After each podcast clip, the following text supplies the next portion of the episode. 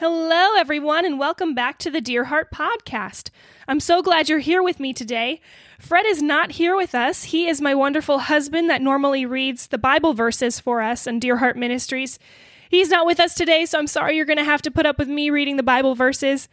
But I am so excited for us to jump into Scripture and see what it has for us for today. Ephesians 3 8 through 11. This grace was given to me, the least of all the saints, to proclaim to the Gentiles the incalculable riches of Christ, and to shed light for all about the administration of the mystery hidden for ages in God, who created all things.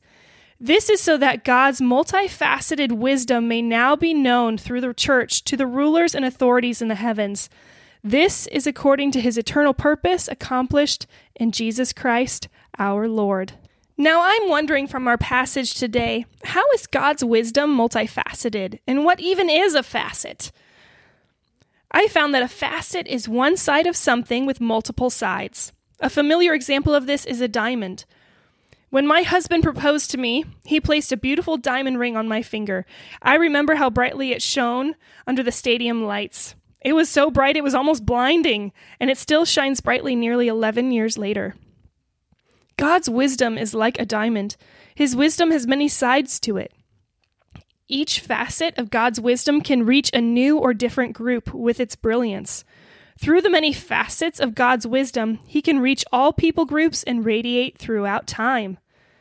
God's wisdom goes beyond language and culture. It radiates through the heavens and the earth below. It creates a melody in the hearts of those that follow Him, a people who can't stop humming the tune of their Creator. God's wisdom is also a beacon, drawing us closer to Him. The brilliance from every side of God's wisdom is combined in order to create an awe inspiring array of light. And the light of God's wisdom gives us peace and life.